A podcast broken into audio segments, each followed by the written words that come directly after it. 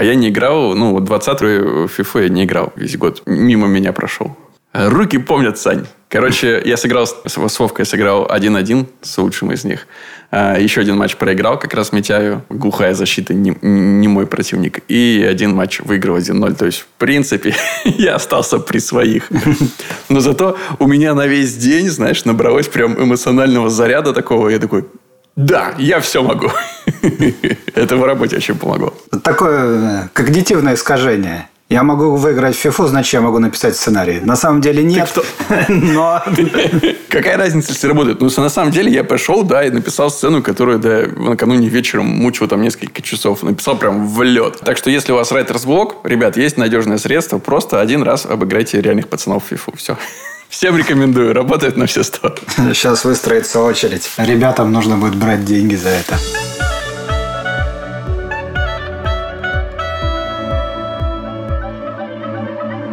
Привет и добро пожаловать в авторскую комнату. Это подкаст от сценаристов для сценаристов о всеми нами так любимом сценарном мастерстве. Ни разу мне, по-моему, еще не получилось с первого раза это правильно произнести. Но чудеса монтажа нам помогают. Александр Вялов. Александр Белов. Абсолютно изолированные и да, всем привет. Готовые поговорить. Ну, я вот сегодня, как всегда, прошелся пешочком до офиса. Слушай, по общему ощущению, людей стало больше. Ну, раньше я был один. А сейчас еще кто-то осмеливается выходить на улицу. Как вам не стыдно? Да, смотри. Врачи работают. Есть у Яндекса такой уровень самоизоляции. Предыдущие все дни было в районе там 3 и 7, а сейчас я вот заглянул 3. Падает оценочка, да? А я вот не знаю, чем больше, тем лучше или тем хуже. А мне кажется, что чем больше, тем дисциплинированней сидят граждане по квартире. Типа 5 это все, да. Все по домам. Никого нету вообще. Да, даже вот сейчас парень добежит из перекрестка домой, и все, и сразу 5 будет, пока 4,9. Ну, а если 3,7 было вчера и 3 сейчас, ну, это похоже на ту картину, которую я вижу за окном. Так что, Яндекс, ты молодец. В этом плане у меня есть к тебе претензии. О, хочешь, давай сразу обсудим эту новость? Давай. А то я разразился тут в Телеграме каким-то постом, потому что, это прям, не знаю, как-то у меня это царапнуло, резануло внутри.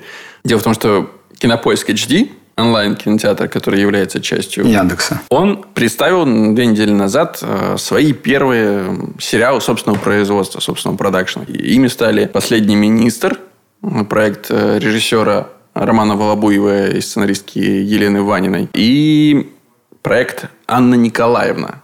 Режиссер Максим Пежемский, а сценаристов... Там очень много сценаристов.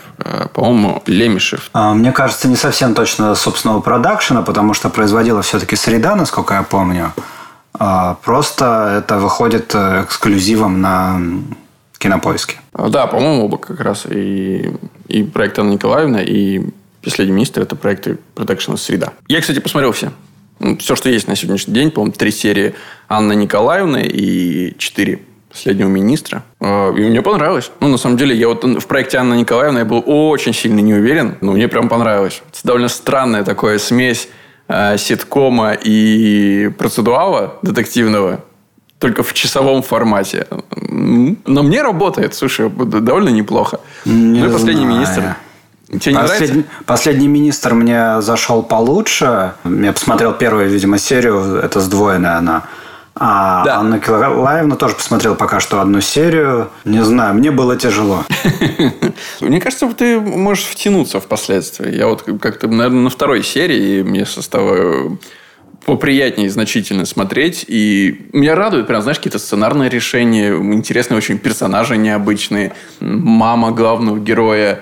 Глава милиции в исполнении Сергея Гармаша со своей любовницей, бывшей любовницей и бывшей женой. Там прекрасное трио. Гармаш, Ксения Каталымова и Юлия Аук. Очень-очень круто. Что касается кастинга, мне кажется, тут вопросов нет. Достаточно плотно все собрано.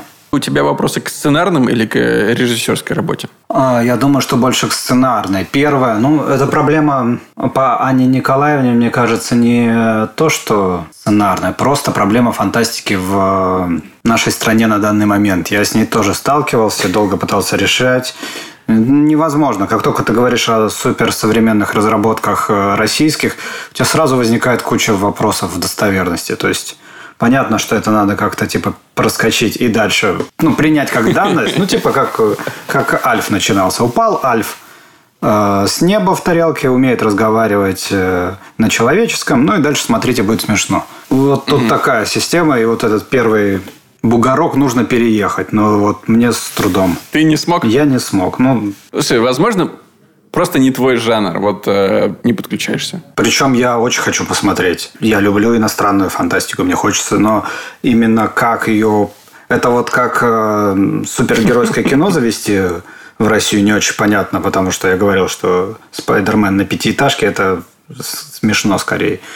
И ну, не очень реалистично. Также и всякие роботы еще. Ну, то есть, когда ты только что видел робота Федора по телевизору, а потом тебе показывают Анну Николаевну, ты понимаешь, ну, как бы вот такой размер допуска тебе нужно переехать. Ну, я не знаю, что тебе сказать, Саня. Не твой бугорок, да. Да. Да. Слишком высокий для тебя бугорок. Да. Красота. Ну, если отрешаться вот от этой условности, да, вообще, я на самом деле-то хотел поговорить не про качество сценарное, режиссерское, вообще, не про качество самих проектов, а про то, как их подают. Я объясню, в чем дело. Я очень люблю Кинопоиск. Прям вот, ну, для меня это эталонный сайт о кино, который мне дико всю жизнь помогает, в котором я могу найти все, что угодно. Даже какие-то вопросы кастинга я могу закрыть исключительно там при помощи Кинопоиска. Просто вот на скидку. Тебе нужен персонаж определенного возраста, я открываю Кинопоиск, беру актера Россия, ставлю примерный год рождения и начинаю смотреть, кого он мне предлагает из актеров. И все, пожалуйста, мне там 10-20 классных кандидатур. Людей, которых я знал, но не мог вспомнить на автомате. Спасибо большое, Кинопоиск. Ну и всегда меня радовала, знаешь, какая-то непристрастность. Вот к оценке, ко всему. Я помню, большая история Саника Андреасена и его фильмов «Мафия» и что-то там еще в этот же период выходило, когда фильмом накручивалась оценка. 7 у «Мафии». Просто один за другим идут пользователи и ставят «Мафии» 10. Если вы «Мафию» видели, ну, здесь даже уже дело не во вкусовщине, ну, просто объективно не очень. Но оценки были хорошие. И впоследствии Кинопоиск взял и... Подчистил ботов, которые голосовали, перестал учитывать их голоса, и оценки у «Мафии» сразу упали до тех величин, которые они там примерно сейчас, по-моему, в районе 5. Красавцы. И вот выходят проект Анна Николаевна и «Последний министр», и я захожу, смотрю их оценки. У одного проекта 7,3, у другого 7,9, причем у министра 7,3, у Анны Николаевны 7,9. И как бы, ну, возможно, что такое? Ну, вполне возможно. Проекты, на самом деле, неплохие. Но меня удивило количество голосов. То есть, это оценка средняя на основе какого-то количества голосов. И у Анны Николаевны это 19 было тысяч. И сейчас 21 тысяча. Вот я просто сейчас страницу открыл на Кинопоиске. 21 тысяча голосов. А у «Последнего министра» там где-то в районе 16. И возникает закономерный вопрос. Это как так? Я поясню, что я имею в виду для сравнения. Есть сериал, который вышел примерно одновременно с «Последним министром» Анны Николаевны. Это «Колл-центр». «Колл-центр» показывали на площадке «Премьер», и его показывали на телевизоре в 10 часов вечера на канале ТНТ. Ну, то есть, понятно, что у него шире канал доставки, его, ну, вероятнее всего, посмотрело большее количество человек. Чисто статистически, возможность была у большего количества человек его посмотреть. И, ну, как бы, комментарии, они... по большому-то счету, все равно завязано на количество просмотров. И желание проголосовать. Но у колл-центра 5000 голосов. В 4 раза меньше. В 4. 1200 оценок в день у Анны Николаевны. Приходят люди, 1200 новых пользователей голосуют и ставят оценку. Если вам не будет лень, вы можете зайти, просто посмотреть. Это все довольно открытая информация. Посмотреть те пользователи, которые ставят 10. Они... ну, очень мало похоже на живых людей. 3-4 рецензии, все, ну, не рецензии, а оценки, все десятки, ни одной рецензии. И это прям очень обидно. Что ты думаешь, Сань? Слушай, я не так силен в аналитике. Когда соотношение рецензий и оценок такое маленькое, да, это как... Ну, есть классический, по-моему, такой по этим самым... по Инстаграму смотреть, боты, не боты, там, кто у тебя это. Угу. Если у тебя... То есть, нормальный показатель – это 10% лайков от твоего количества подписчиков. Типа, вот это реальное количество. Все остальное, скорее всего, там... И если общее количество сильно больше, есть вероятность, что это не живые люди. Наверное, тут такая же история, да, что при очень большом количестве оценок очень малое количество рецензий. При том, что на остальные проекты, менее просматриваемые, рецензий больше. Это все теоретические, конечно, домыслы, но есть ощущение, что все это, конечно, не очень хорошо. И понятно, как это просматривают. Ну, понятно, зачем это делается, но, наверное, это неправильно. Ну, вот это как раз мне самое, знаешь, и обидное. С одной стороны, я тоже понимаю, да, ты заходишь на... в игру, да, условно говоря. Вот это твои первые премьерные флагманские проекты. И зайти с главным проектом, а у тебя там оценка 6 на основе там 1000, 2, 3, не знаю, сколько бы их было, голосов. Но это, наверное, не то, с чем ты мог бы выстрелить. И не самая такая радужная отчетность. Skin in the game, да, я понимаю. То есть мы вот зашли, и теперь для нас это стало принципиально важно. Да, теперь ты уже... Ты заходишь в игру. Не беспристрастен, к сожалению. И, ну, это немножко обидно. Вот. Это все, что я могу сказать. Классные на самом деле проекты.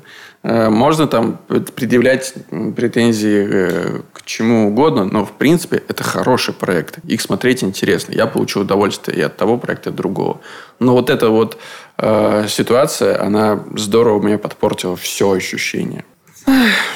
Ну, слушай, да, я тут подумал еще, может быть, важно, что этот все-таки проект с этой платформы, и мы смотрим голоса именно на этой платформе.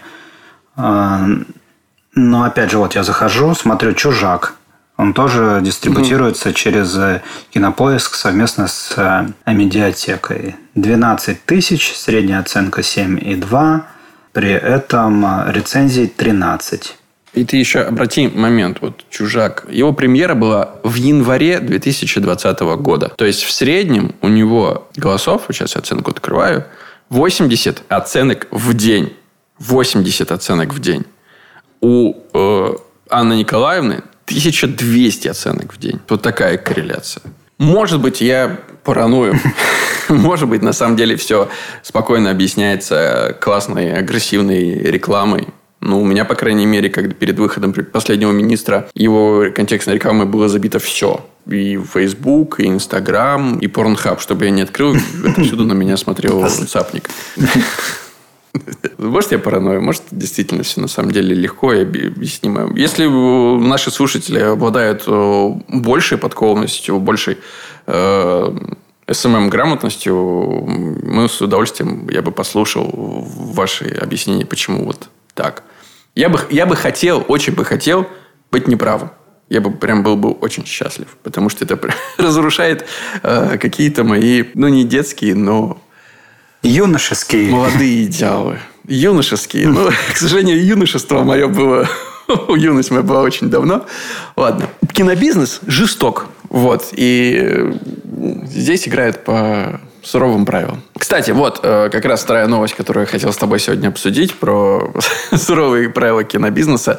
Ты же послушал подкаст, который я тебе дал, да? Да. Ну, первую. Серию. Этот подкаст нашел Рома Кантерова, поделился. И вообще, мне очень приятно о нем рассказывать на подкасте, потому что к черту конкуренцию. Вопрос в том, чтобы как можно больше классных и интересных подкастов о специфике именно кинопроизводства было. Потому что понятно, что есть подкасты для всех, там те же подкасты Кинопоиска, которые рассказывают просто, вот вышел сериал, вот он про то-то, вот он классный, не понравился, такой-то культурологический. Ну, это внешне, да, зрительское восприятие сериала. А то, что рассказывает непосредственно о внутренностях индустрии, и такого, ну, на мой взгляд, пока недостаточно. И подкаст называется «Весело и больно».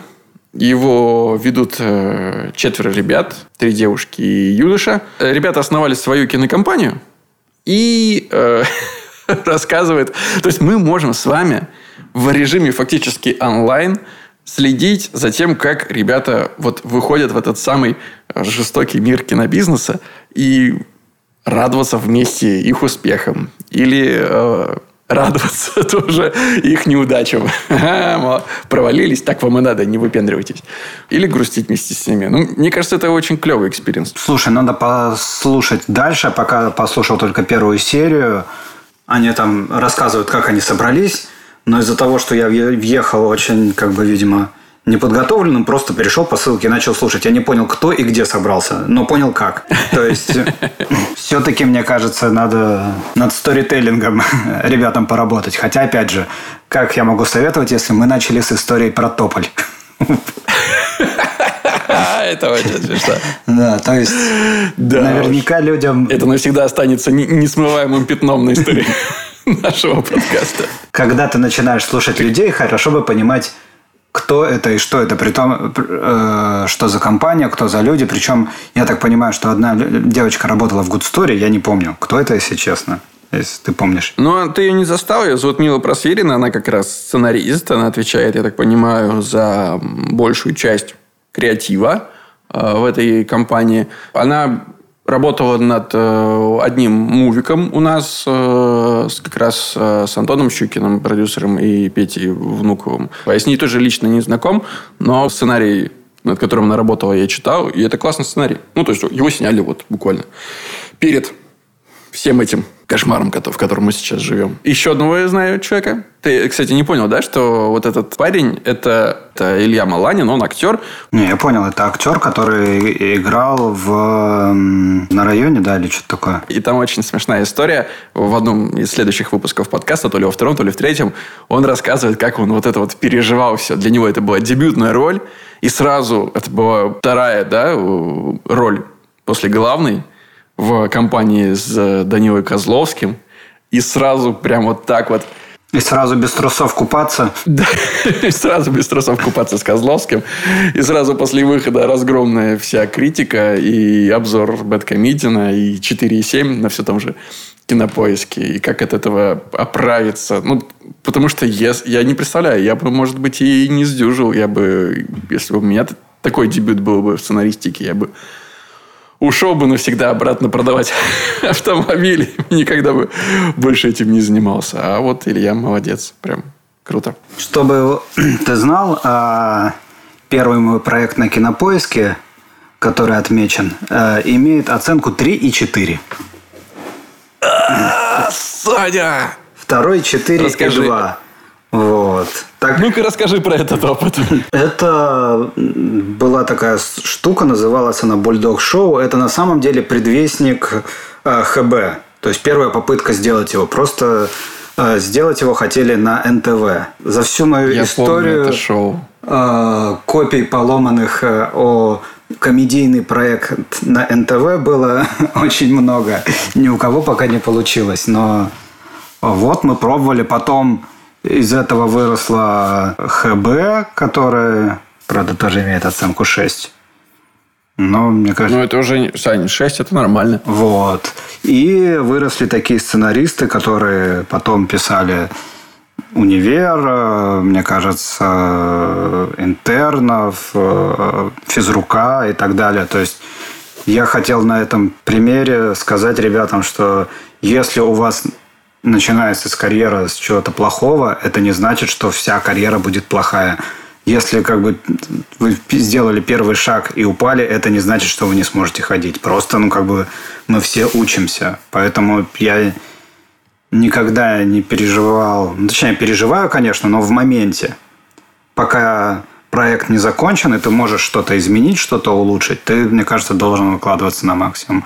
А потом он вышел, что ты можешь с этим сделать? Ты же не можешь... Ты, получается, берешь на себя ответственность за реакцию людей, а ты ей не управляешь. Это как бы иллюзия. Ну, абсолютно, я с тобой полностью согласен. Ну, вот он нас через неделю премьера.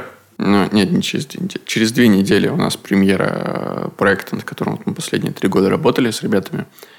И, ну, сколько бы ни было там положительных отзывов, шок и трепет вот прям он усиливается с каждым днем. Потому что ты не знаешь, как зритель отреагирует. Но ты можешь быть на 100% уверен, что все классно и все офигительно. Или наоборот считать, что господи, что мы наделали, зачем это нельзя показывать живым людям. Неизвестно, как все получается. Кино – это всегда такая немножечко магия. Поэтому ты можешь просто набросать ингредиенты в котел, заварить его как следует, вот, ну, чтобы перед собой не было стыдно. А дальше просто наблюдать, получится или не получится. И вот как-то так. Сегодня у нас такой новостной подкаст, просто без какой-то общей темы, немножко новостей, немножко поотвечаем в конце на вопросы. Еще хотел сказать такую новость с тобой поделиться. Я тебе попозже скину трейлер. А что попозже? Скину прямо сейчас. Посмотри потом. Он меня очень порадовал. Это такое прям дыхание тепла в период эпидемии, какой-то надежды. Это трейлер болгарского кинофестиваля. Апокалипсис. Трейлер болгарского фестиваля в условиях пандемии, где два персонажа, очень таких харизматичных, рассуждают о том, как печально, что он пока откладывается, но он обязательно состоится. И мне потребовалось очень много времени. Вы будете смотреть, оцените этот момент, не знаю. Хотя, если я вам сейчас спалю... Короче, если вы не хотите спойлер, то сейчас выключите, а потом на 30 секунд, потом перемотайте. В общем, спойлер такой. Они говорят не на болгарском. Это просто какая-то билиберда, которую они бубнят. Но мне потребовалось, наверное, минуты полторы из этого там трейлера, чтобы понять, что это не болгарский язык. Мы обязательно прикрепим трейлер к описанию подкаста, и вы сможете посмотреть. Это прям очень клевое творчество, которое реагирует на... то, что происходит здесь сейчас. Кстати, а ты не знаешь, что в итоге будет с питчингом фонда кино и так далее? Он же должен быть в начале апреля, по-моему, или в середине апреля. Так, я сам об этом не задавался вопросом. Поскольку в этом году я не планировал в нем участвовать. Нюб, Сань. Ничего не видно. Вот, и мне кажется, что типа какое-то странное молчание, ни да, ни нет. Я видел, где-то проскакивали новости, что это будет в интернет. В Зуме? Да, в Зуме. Слушай, я сегодня читал в Фейсбуке обсуждение. Должен был состояться какая-то конференция. По-моему, компания «Космос» организовала. Я боюсь сейчас соврать. Ну, мне кажется, что так. Спикеры должны были рассказывать о том, как киноиндустрия отреагирует на вот историю с коронавирусом и как мы будем жить в кино после того, как все это закончится. Там был Акопов в качестве... как это называется? Ведущего. Ведущий модератор обычно называется. Модератора, да. В качестве модератора был Александр Акопов и ребята из Yellow, Black and White и кто-то еще в качестве спикеров как раз. И, насколько я понял, сам я трансляцию не успел посмотреть. Я новости о ней увидел слишком поздно. Но, судя по всему, я бы к ней и не подключился. Потому что люди в комментариях жаловались. Во-первых, что это была бесплатная трансляция в Zoom. Поэтому максимум 100 пользователей. Они набились буквально в первые же секунды.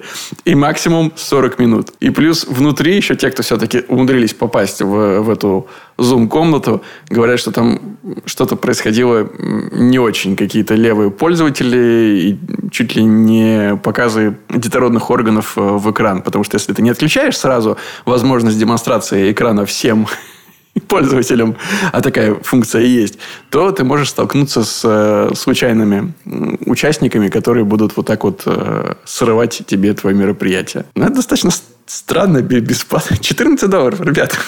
Да, у нас происходят читки в Zoom. Компания купила, раскошелилась на $14. Е-бой. И вчера я там провел 8 часов подряд.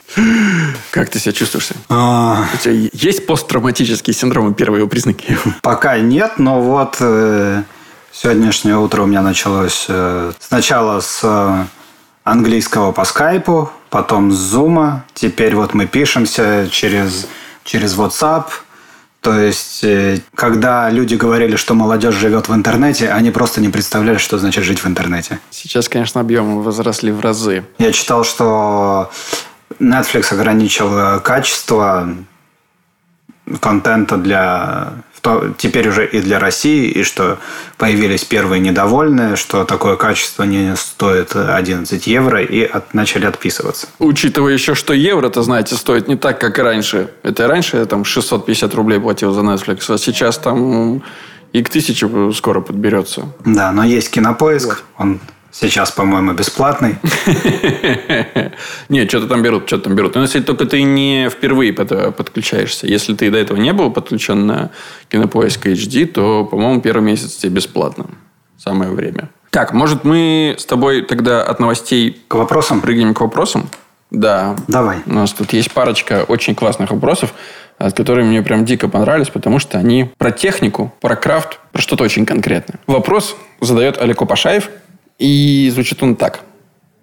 Что делать, если режиссер, продюсер набивается в соавторы сценария? Как вы для себя определили бы грань, за которой кто-то имеет моральное право именоваться соавтором? Отвечает Александр Вялов. Для меня соавторство с режиссером, с продюсером – это нормальный рабочий процесс. Просто тут очень важный вопрос – работать с профессиональными людьми. Мне в основном то, что в начале карьеры, короче говоря, все было достаточно плохо. Я сталкивался с очень разными людьми – профессионалами, непрофессионалами. Я сам был непрофессионал, я не мог отличить одних от других. В общем, было достаточно тяжело. Сейчас все-таки... Я достаточно спокойно пускаю людей в сценарий, опять же, до какого-то предела. Вот спрашивается, наверное, про этот предел. История, вот именно история, это, наверное, я являюсь носителем истории, это мое. Решение в какой-то сцене конкретной или какие-то нюансы персонажей. То есть, когда человек смотрит со стороны и говорит, слушай, у тебя этот персонаж получился слишком негативный. Я его как автор могу любить просто и забыть об этом. Он говорит, ты посмотри по действиям. Ничего ж хорошего не сделал. Может быть, что-то ему добавить? Я говорю, хорошо, я об этом подумаю. Или там, послушай, вот эта сцена, давай ее уберем. Вот недавно у меня был такой разговор с режиссером. Говорит, она дублирует. А я говорю... Если ее убрать, то герой слишком быстро придет к решению. Решение сложное, за одну сцену к нему не придешь никак. Надо оставлять. Он говорит, она дублирует другую, они выглядят одинаково. Я говорю, хорошо, тогда, наверное, там нет решения. Давай думать решение. Я придумаю решение и посмотрим еще раз. Посмотрели? Нормально. То есть, для меня это всегда... диалог. Не надо отгонять палкой людей от сценария. Они увидели его впервые. Это первые зрители вашего сценария. И если там они пытаются что-то поменять, значит, их что-то беспокоит в нем. Значит, они же не хотят его сломать, они хотят его улучшить. Надо понять запрос, надо понять, что не так, и предложить свое решение. Я думаю, что это нормальная история. Я согласен с тобой в этом плане, что ты как носитель истории просто лучше ее знаешь, чем все остальные. Вероятнее всего, если ты хороший носитель истории. И ты должен сам понимать, насколько вмешательство на эту историю. То есть, когда тебе дают какую-то правку, да, или там говорят, а что если вот так? Ты должен понимать, как оно скажется. Все, что улучшает историю, пускай оно и улучшает. Но просто оно же может как-то повлиять сильно на всю историю. Ты можешь исправить это за день, да, эту рекомендацию, эту сцену. Там. Ты можешь исправить это за час. Или это повлияет настолько на всю историю, нужно будет хвосты почищать, что это вырастет в новую огромную гигантскую работу.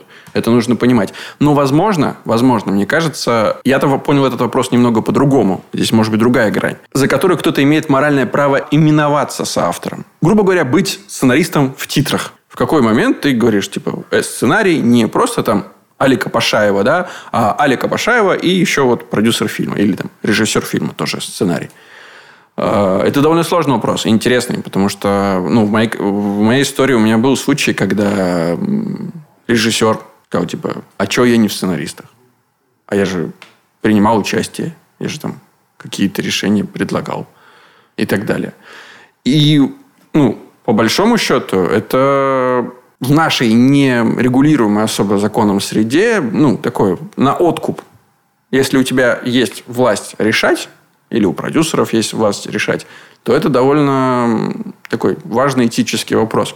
Я для себя ориентируюсь, опять же, на опыт там, WGA, да, и у них там довольно четко проговорено, что человек может быть указан в титрах автором сценария, во-первых, там не больше 3 человек, если он написал хотя бы 30% от истории. Вот как-то вот для меня вот это примерно водораздел. Если ты был в авторской 30% времени, и при этом написал бы там, примерно, да, там 1/3 хотя бы, и при этом повлиял вот на финальную историю, на финальное количество текста, вот где-то примерно на треть хотя бы, ну, да, безусловно, ты соавтор. То, что ниже, ну, блин. Слушай, сейчас есть если ты режиссер... прекрасная формулировка при участии. Прекрасная формулировка при участии, которая очень много решает. За нее тоже бьются. Я, недавно... Мы знаем просто сценаристов, не только режиссеров и продюсеров, а сценаристов, которые на самом деле должны бы быть в титрах идти при участии. А они являются авторами кучи всяких успешных проектов. Есть и такое. И это всегда очень важный вопрос, потому что, к сожалению, или к счастью, творчество, оно такое очень личная история, и твой вклад очень важно, чтобы он был значим, признавался. И надо приложить усилия, чтобы в него попасть. Вот, быть причастным к этому вкладу. А то, что режиссер предлагает решение, так это его режиссерская работа. Вот, вопросов нет никаких. Или продюсер хочет, чтобы проект стал лучше, это опять же твоя продюсерская работа. Окей. Если ты хочешь быть сценаристом, садись и пиши. Вот у меня такой взгляд на этот вопрос. Ну да. Что, второй? Да, давай.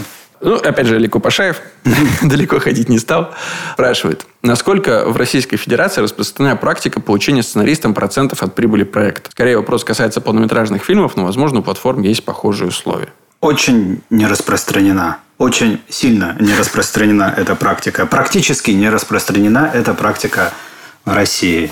Я думаю, что единственный вариант писаться пока что в эту историю – это быть сопродюсером. Во всех остальных я пока не знаю ни одного примера. Многие хотят, причем не только со стороны сценаристов, что неудивительно, но я знаю продюсеров, которые хотят изменить ситуацию в эту сторону. Но пока есть какие-то сложности, и пока это остается в рамках когда-нибудь в обозримом будущем. Да, мы к этому придем. Хотя, опять же, пока мы и пытаемся сдвинуть историю в эту сторону, в Америке, насколько я знаю, она откатывается в другую. То есть, все приходят к фиксированному гонорару, и только реально большие имена и сценаристы, которые являются сопродюсерами, могут выбивать себе роялти. Да, и здесь еще важна штука, что если вы рассчитываете на платформы, как исключение из сложившейся практики в стране, это довольно странно, потому что, по большому счету, платформы сейчас все равно занимаются те же самые люди, которые до этого занимались кинобизнесом. И странно было, что они тут такие: ох, мы к корню меняем подход, давайте мы будем раздавать всем. Не очень на это похоже, если честно. Так что, да, безусловно, такие случаи есть. Они единичны. И практически всегда это сценаристы такого уровня, когда они являются креативными продюсерами или просто сопродюсерами проекта. И таких людей единицы. Опять же, в рамках нашей киноиндустрии, где у нас прибыльными являются, дай бог, 5-6 фильмов в год, не уверен, что вам, как сценаристу, стоит вообще биться за именно этот кусок пирога. Немножко просто на бизнес по-другому устроен у нас. У нас зарабатывают на производстве. И вы, как винтик этого производства, а именно производите сценарий, тоже скорее можете заработать там. Да, появляются новые, интересные.